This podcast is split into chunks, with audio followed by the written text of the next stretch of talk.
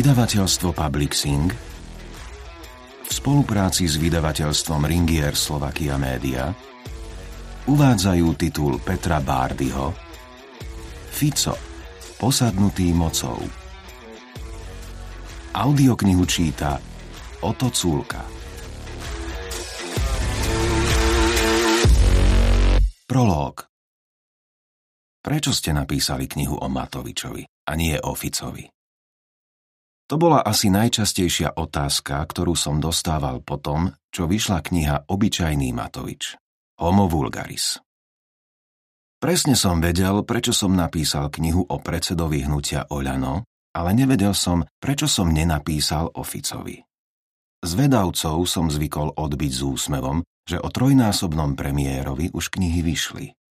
Ale vlastne to nebola celkom pravda. Ucelená kniha o predsedovi Smeru totiž neexistovala. S Robertom Ficom som sa osobne stretol len raz. Nepoznal ma a nevedel, kto som, až kým som sa mu nepredstavil. Bolo to na stretnutí so šéf-redaktormi, ktoré zvolal po vražde Jána Kuciaka a Martiny Kušnírovej. Krátko predtým na vlastnej tlačovke vytiahol na stôl milión eur a zahral absurdné divadlo, za ktoré by sa nehambil ani autor balkánskych filmov o mafii. Predtým ani potom sme sa nevideli.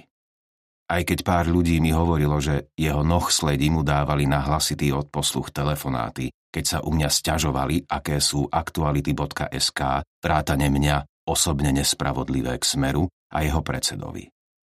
Zvláštna forma získavania bodov u straníckého šéfa. Veľmi dobre si pamätám, ako opatrne sme pristupovali k tomu, ako písať, informovať o vražde nášho kolegu Jana. Ako si úctiť jeho odkaz a zároveň sa postaviť tejto hroznej udalosti, ktorá mala súvis s Ficom. Veď bol predseda vlády.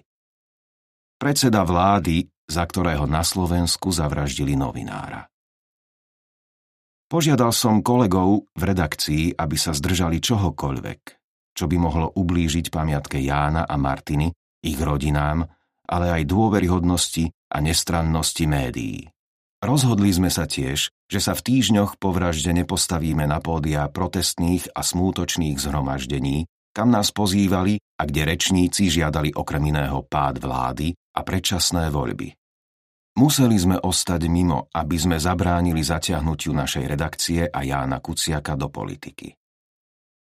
Mnohí ľudia tomuto postoju rozumeli, iní nás za to odsudzovali. Dnes so 100% istotou viem, že nebyť na tribúnach bolo správnym rozhodnutím. Od hrozného momentu, keď sme sa dozvedeli o vražde, uplynulo dlhých 16 dní, kým som napísal prvý kritický komentár o tom, čoho sme boli svetkami, čo sme mali na srdci a chceli sme to nahlas povedať.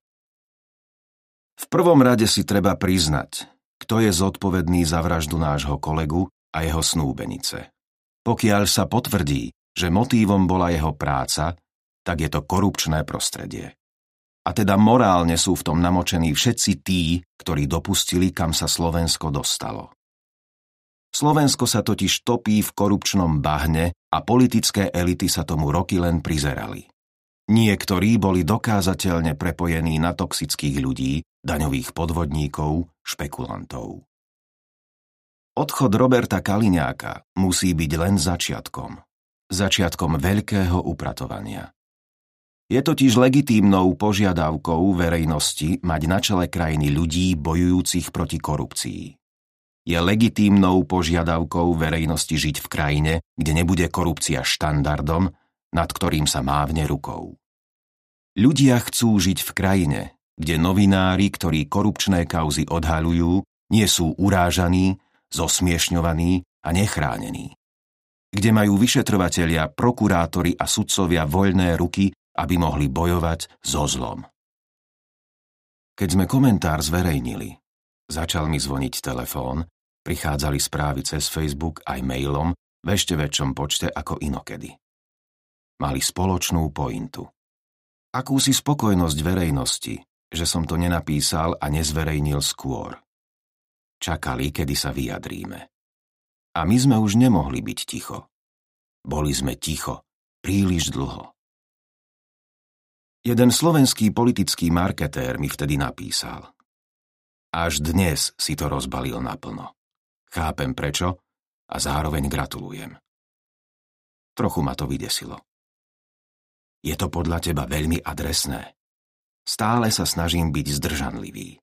Odpovedal jasne. Tak už si nebol.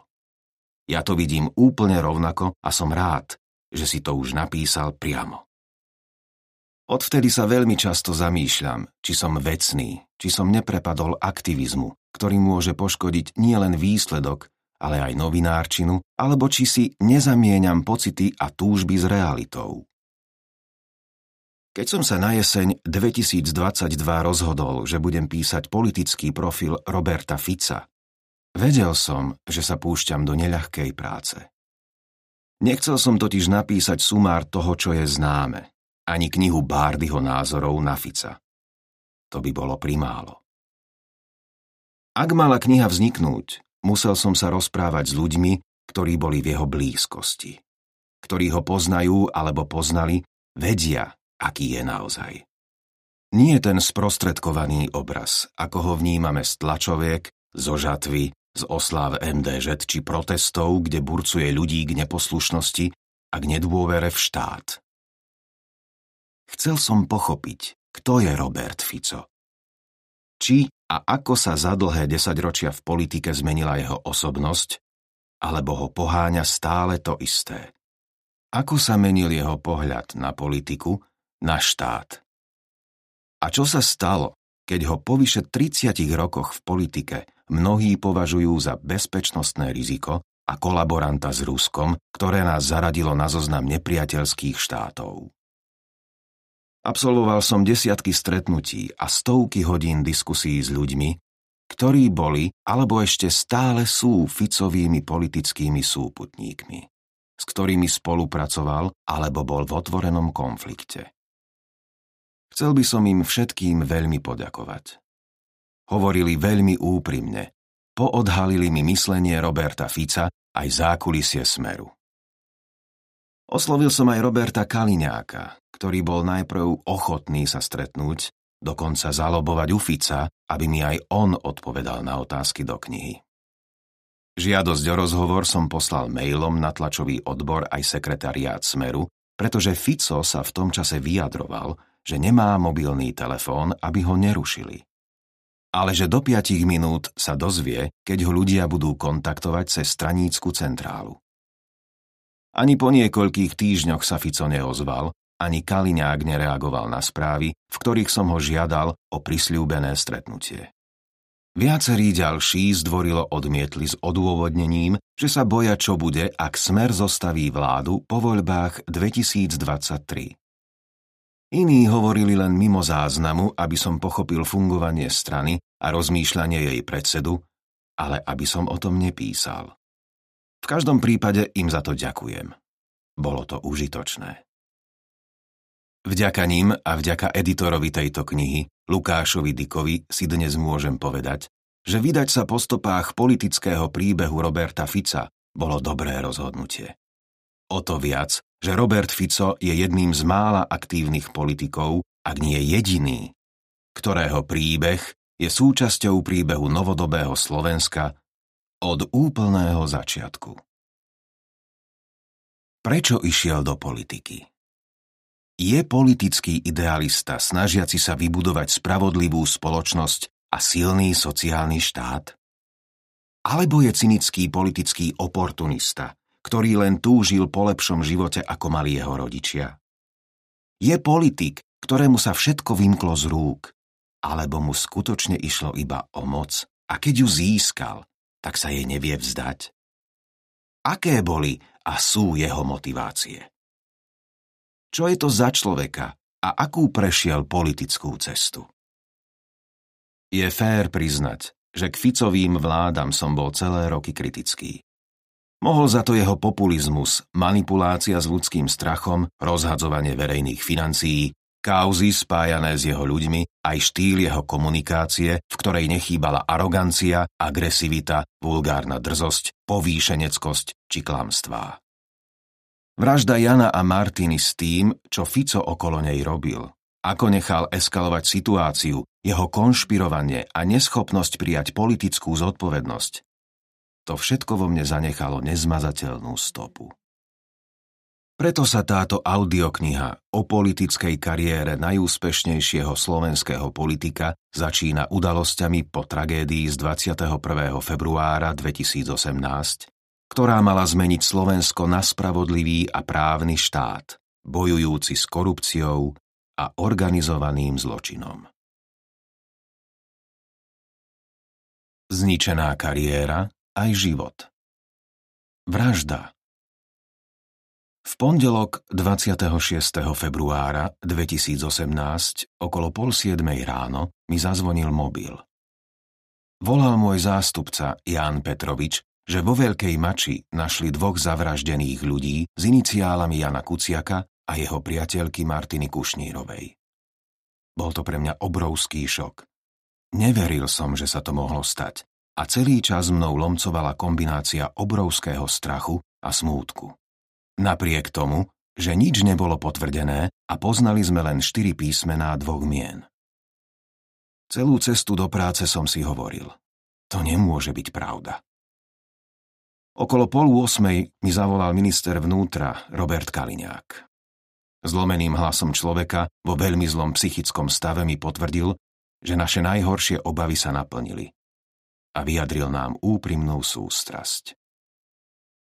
Sled udalostí bol rýchly. Bol to jeden z najhorších momentov môjho života. A otriasol aj životom Roberta Fica. Smer v tom období odštartoval pravidelnú show Oslavy Medzinárodného dňa žien. V sobotu 24. februára sa Fico z pozície moderátora prihováral stovkám ľudí v Bardejove. Pred veľkoplošnou obrazovkou s červenými ružami v tvare srdca mu sparing partnerov robili Richard Raši, Peter Kažimír a Peter Žiga. Fico priviezol na východ východňarov.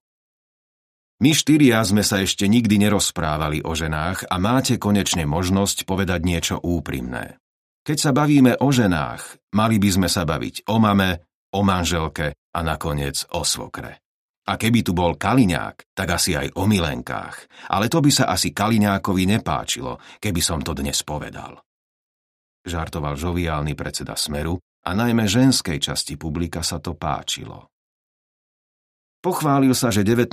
marca bude s manželkou Svetlanou oslavovať 30. výročie Sobáša.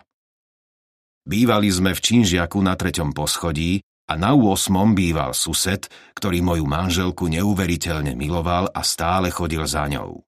Keď išiel výťahom z 8. poschodia, zastavil na treťom, zaklopal a hovorí Svetlanka, ahoj, ako sa máš, čo potrebuješ? Porozprával sa s ňou a išiel dole. On bol mimoriadne lenivý človek. Doma nerobil žiadne práce.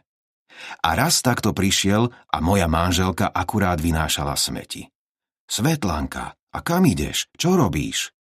Ona, že ide vyniesť smeti a on, že kam by chodila. Vytrhol jej kôž so smeťami, išiel dole, vysypal smeti a vrátil sa. Akurát nie na tretie, ale na 8. poschodie. Otvoril dvere a vošiel domov so smetným košom.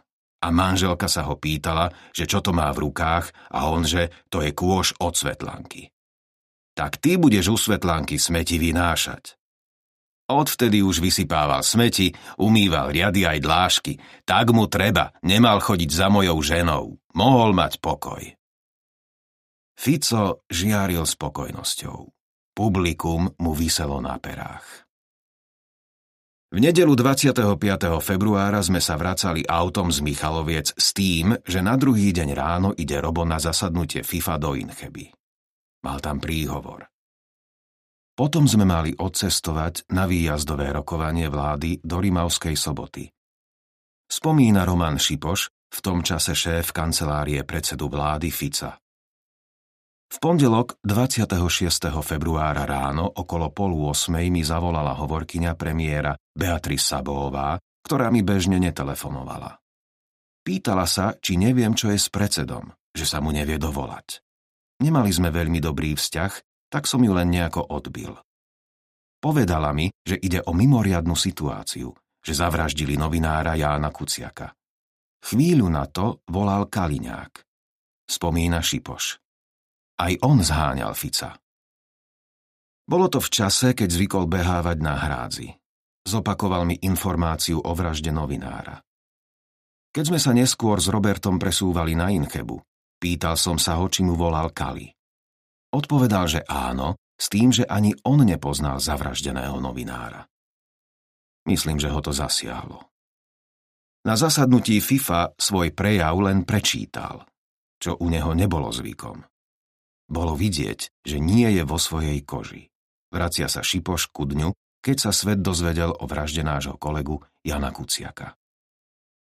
Zdroj, o ktorého dôveryhodnosti som sa niekoľkokrát presvedčil, mi neskôr prerozprával, že Kaliňák sa o vražde dozvedel od svojho ochrankára.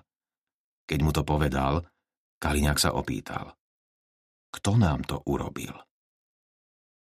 Krátko pred obedom o 11.23 sa na facebookovej fanúšikovskej stránke Roberta Fica aj Smeru SD objavil status. Vražda dvoch mladých ľudí je ohavným činom za akýchkoľvek okolností a nesmie mať v našej spoločnosti miesto. Ak by sa ukázalo, že smrť investigatívneho reportéra súvisela s jeho novinárskou prácou, išlo by o bezprecedentný útok na slobodu tlače a demokraciu na Slovensku. Všetky slovenské vlády od roku 1998 rešpektovali úlohu médií v slovenskej spoločnosti a vnímali slobodu tlače ako nezastupiteľnú súčasť demokratického zriadenia.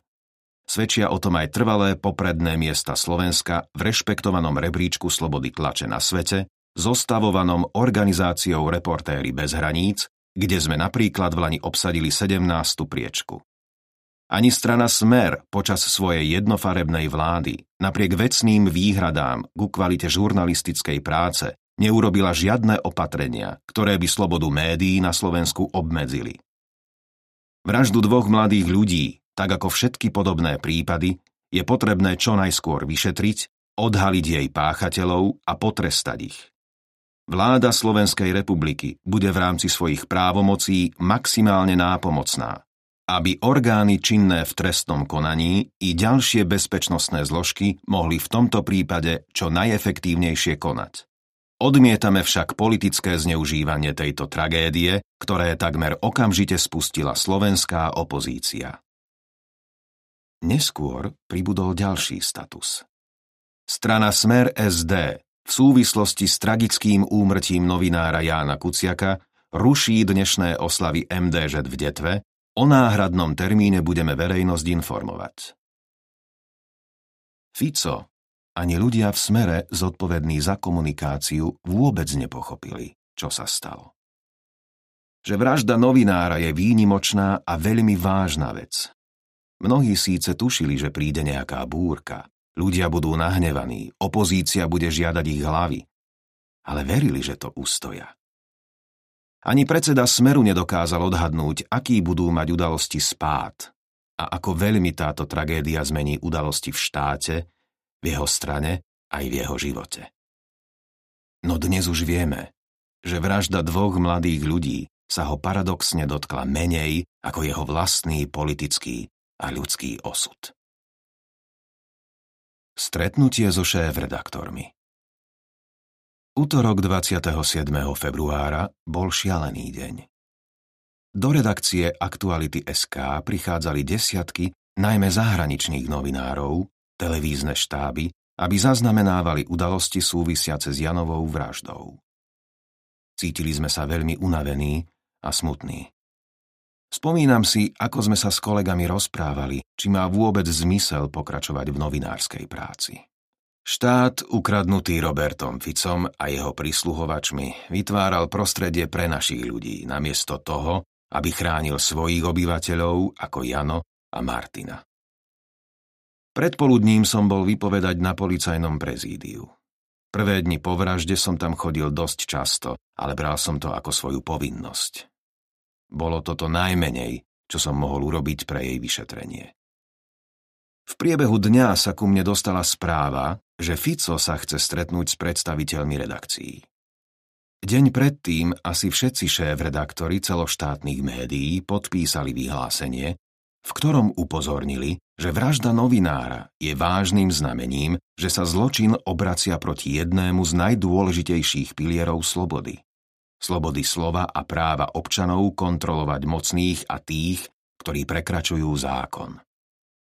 Súčasťou iniciatívy bola aj výzva, aby štát urobil všetky potrebné kroky nielen na vypátranie zločincov, ale aj na vytvorenie podmienok pre bezpečnú prácu novinárov. Kto prišiel s nápadom, aby sa stretol Fico so zástupcami médií, sme nezistili. V redakcii sme nad tým len krútili hlavami. Priznám sa, v rozpoložení, v ktorom som bol, som na stretnutie najprv ísť nechcel no pozvanie som nakoniec neodmietol. Napokon išli tam šéfovia všetkých významných redakcií, takže ignorovanie z našej strany by nič nevyriešilo. Bola by to chyba. Keď som prichádzal na úrad vlády, stretol som za dverami reportérku denníka N, Moniku Tódovú. Peťo, videl si to? Opýtala sa ma. Nevedel som, o čom hovorí, lebo každú chvíľu sa objavovali nové a nové správy, rôzne špekulácie, reakcie. Neviem, čo myslíš, priznal som. Ten milión na stole. Je to šialené. Pred stretnutím so šéf-redaktormi Fico s Robertom Kaliňákom a policajným prezidentom Tiborom Gašparom zvolali briefing s názvom Aktuálne informácie v prípade vraždy Jána Kuciaka a jeho priateľky. V žltom salóniku úradu vlády na lesklom drevenom stole vedľa nich ležal milión eur v hotovosti. Sľúbili ho ako odmenu za relevantné informácie, ktoré pomôžu pri pátraní po ľuďoch zodpovedných za vraždu Jana a Martiny. Dodnes sa hovorí, že za nápadom s miliónom na stole bol Erik Tomáš. Podľa Bélu Bugára Kaliňák prehováral Fica, aby tlačovku urobili bez peňazí. Fico nakoniec rozhodol, že ju urobia, aby ukázali, že sú ochotní dať aj peniaze, aby odhalili, kto dal Kuciaka zavraždiť. Absurdné. Po kauzách s Kešom spojených s Marianom Kočnerom a Ladislavom Bašternákom, ktoré odhaľoval aj zavraždený Jano Kuciak, sa Fico, Kaliňák a Gašpar postavili pred novinárov vedľa milióna eur v keši. S ozbrojeným kukláčom v miestnosti zinscenovali cynické predstavenie a tým len dokazovali, že im vôbec nedochádza, čo sa stalo. Boli tak ohromne odtrhnutí od reality, že táto scénka, ako vystrihnutá z mafiánskeho filmu, Ficovi prišla ako dobrý nápad. Tú tlačovku som odvtedy videl zo záznamu niekoľkokrát. Kým Fico začal hovoriť, Kaliňák s Gašparom upierali prázdne pohľady do zeme. A keď ich šéf sluboval milión za informácie a ukázal na balík peňazí prstom, bolo cítiť, že sa chveje. Poslednou veľkou témou, na ktorej Jano pracoval, bolo totiž pôsobenie talianskej mafie na východnom Slovensku a jej prepojenie na Ficovú radkyňu, Máriu Troškovú a šéfa krízového manažmentu a bezpečnosti štátu na úrade vlády, Viliama Jasaňa. Informácie o texte, ktorý poukazoval na to, že si mafia de facto podala ruky s úradom vlády, už presiakli na verejnosť. Na tlačovke tak novinári konfrontovali Fica aj s touto témou. Spájate nevinných ľudí s dvojnásobnou vraždou, to už je cez čiaru, chránil svojich Fico. Na otázku, či necíti alebo nevyvodí zodpovednosť, reagoval podráždene. Nie celkom presne som pochopil vašu otázku. Včera bol označený prvý podozrivý, dnes druhý, zajtra možno označíte tretieho. Nespájajte bez dôkazov ľudí s úkladnou vraždou.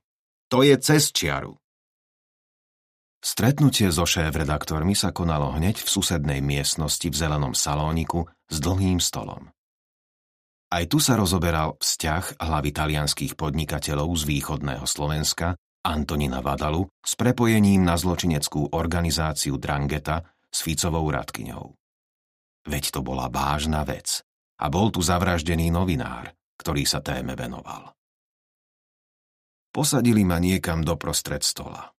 Po mojej ľavej ruke sedela šéf-redaktorka Nového času Julia Kováčová, Na pravej strane šéf-redaktorka denníka ZME Beata Balogová a vedľa nej šéf-redaktor denníka N Matúš Kostolný.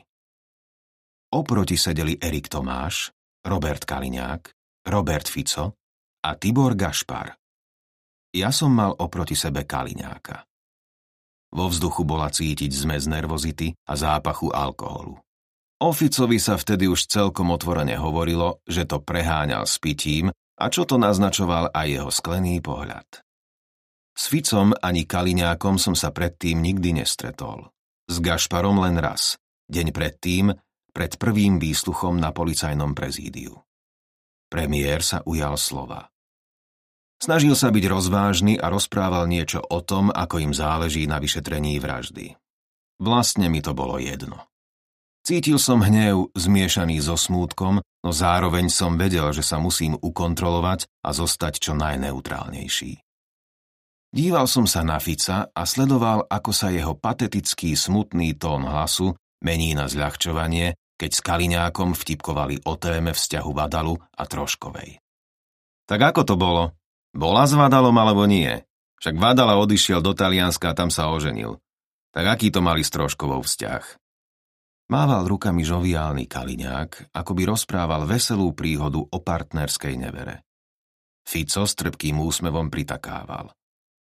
Už to nebol ten žoviálny moderátor z mítingu Kudňu žien. Keď Fico s Kaliňákom začali podceňovať dôležitosť investigatívnej novinárskej práce Jana Kuciaka, musel som sa ozvať. Predstavil som sa. Fico zamrzol.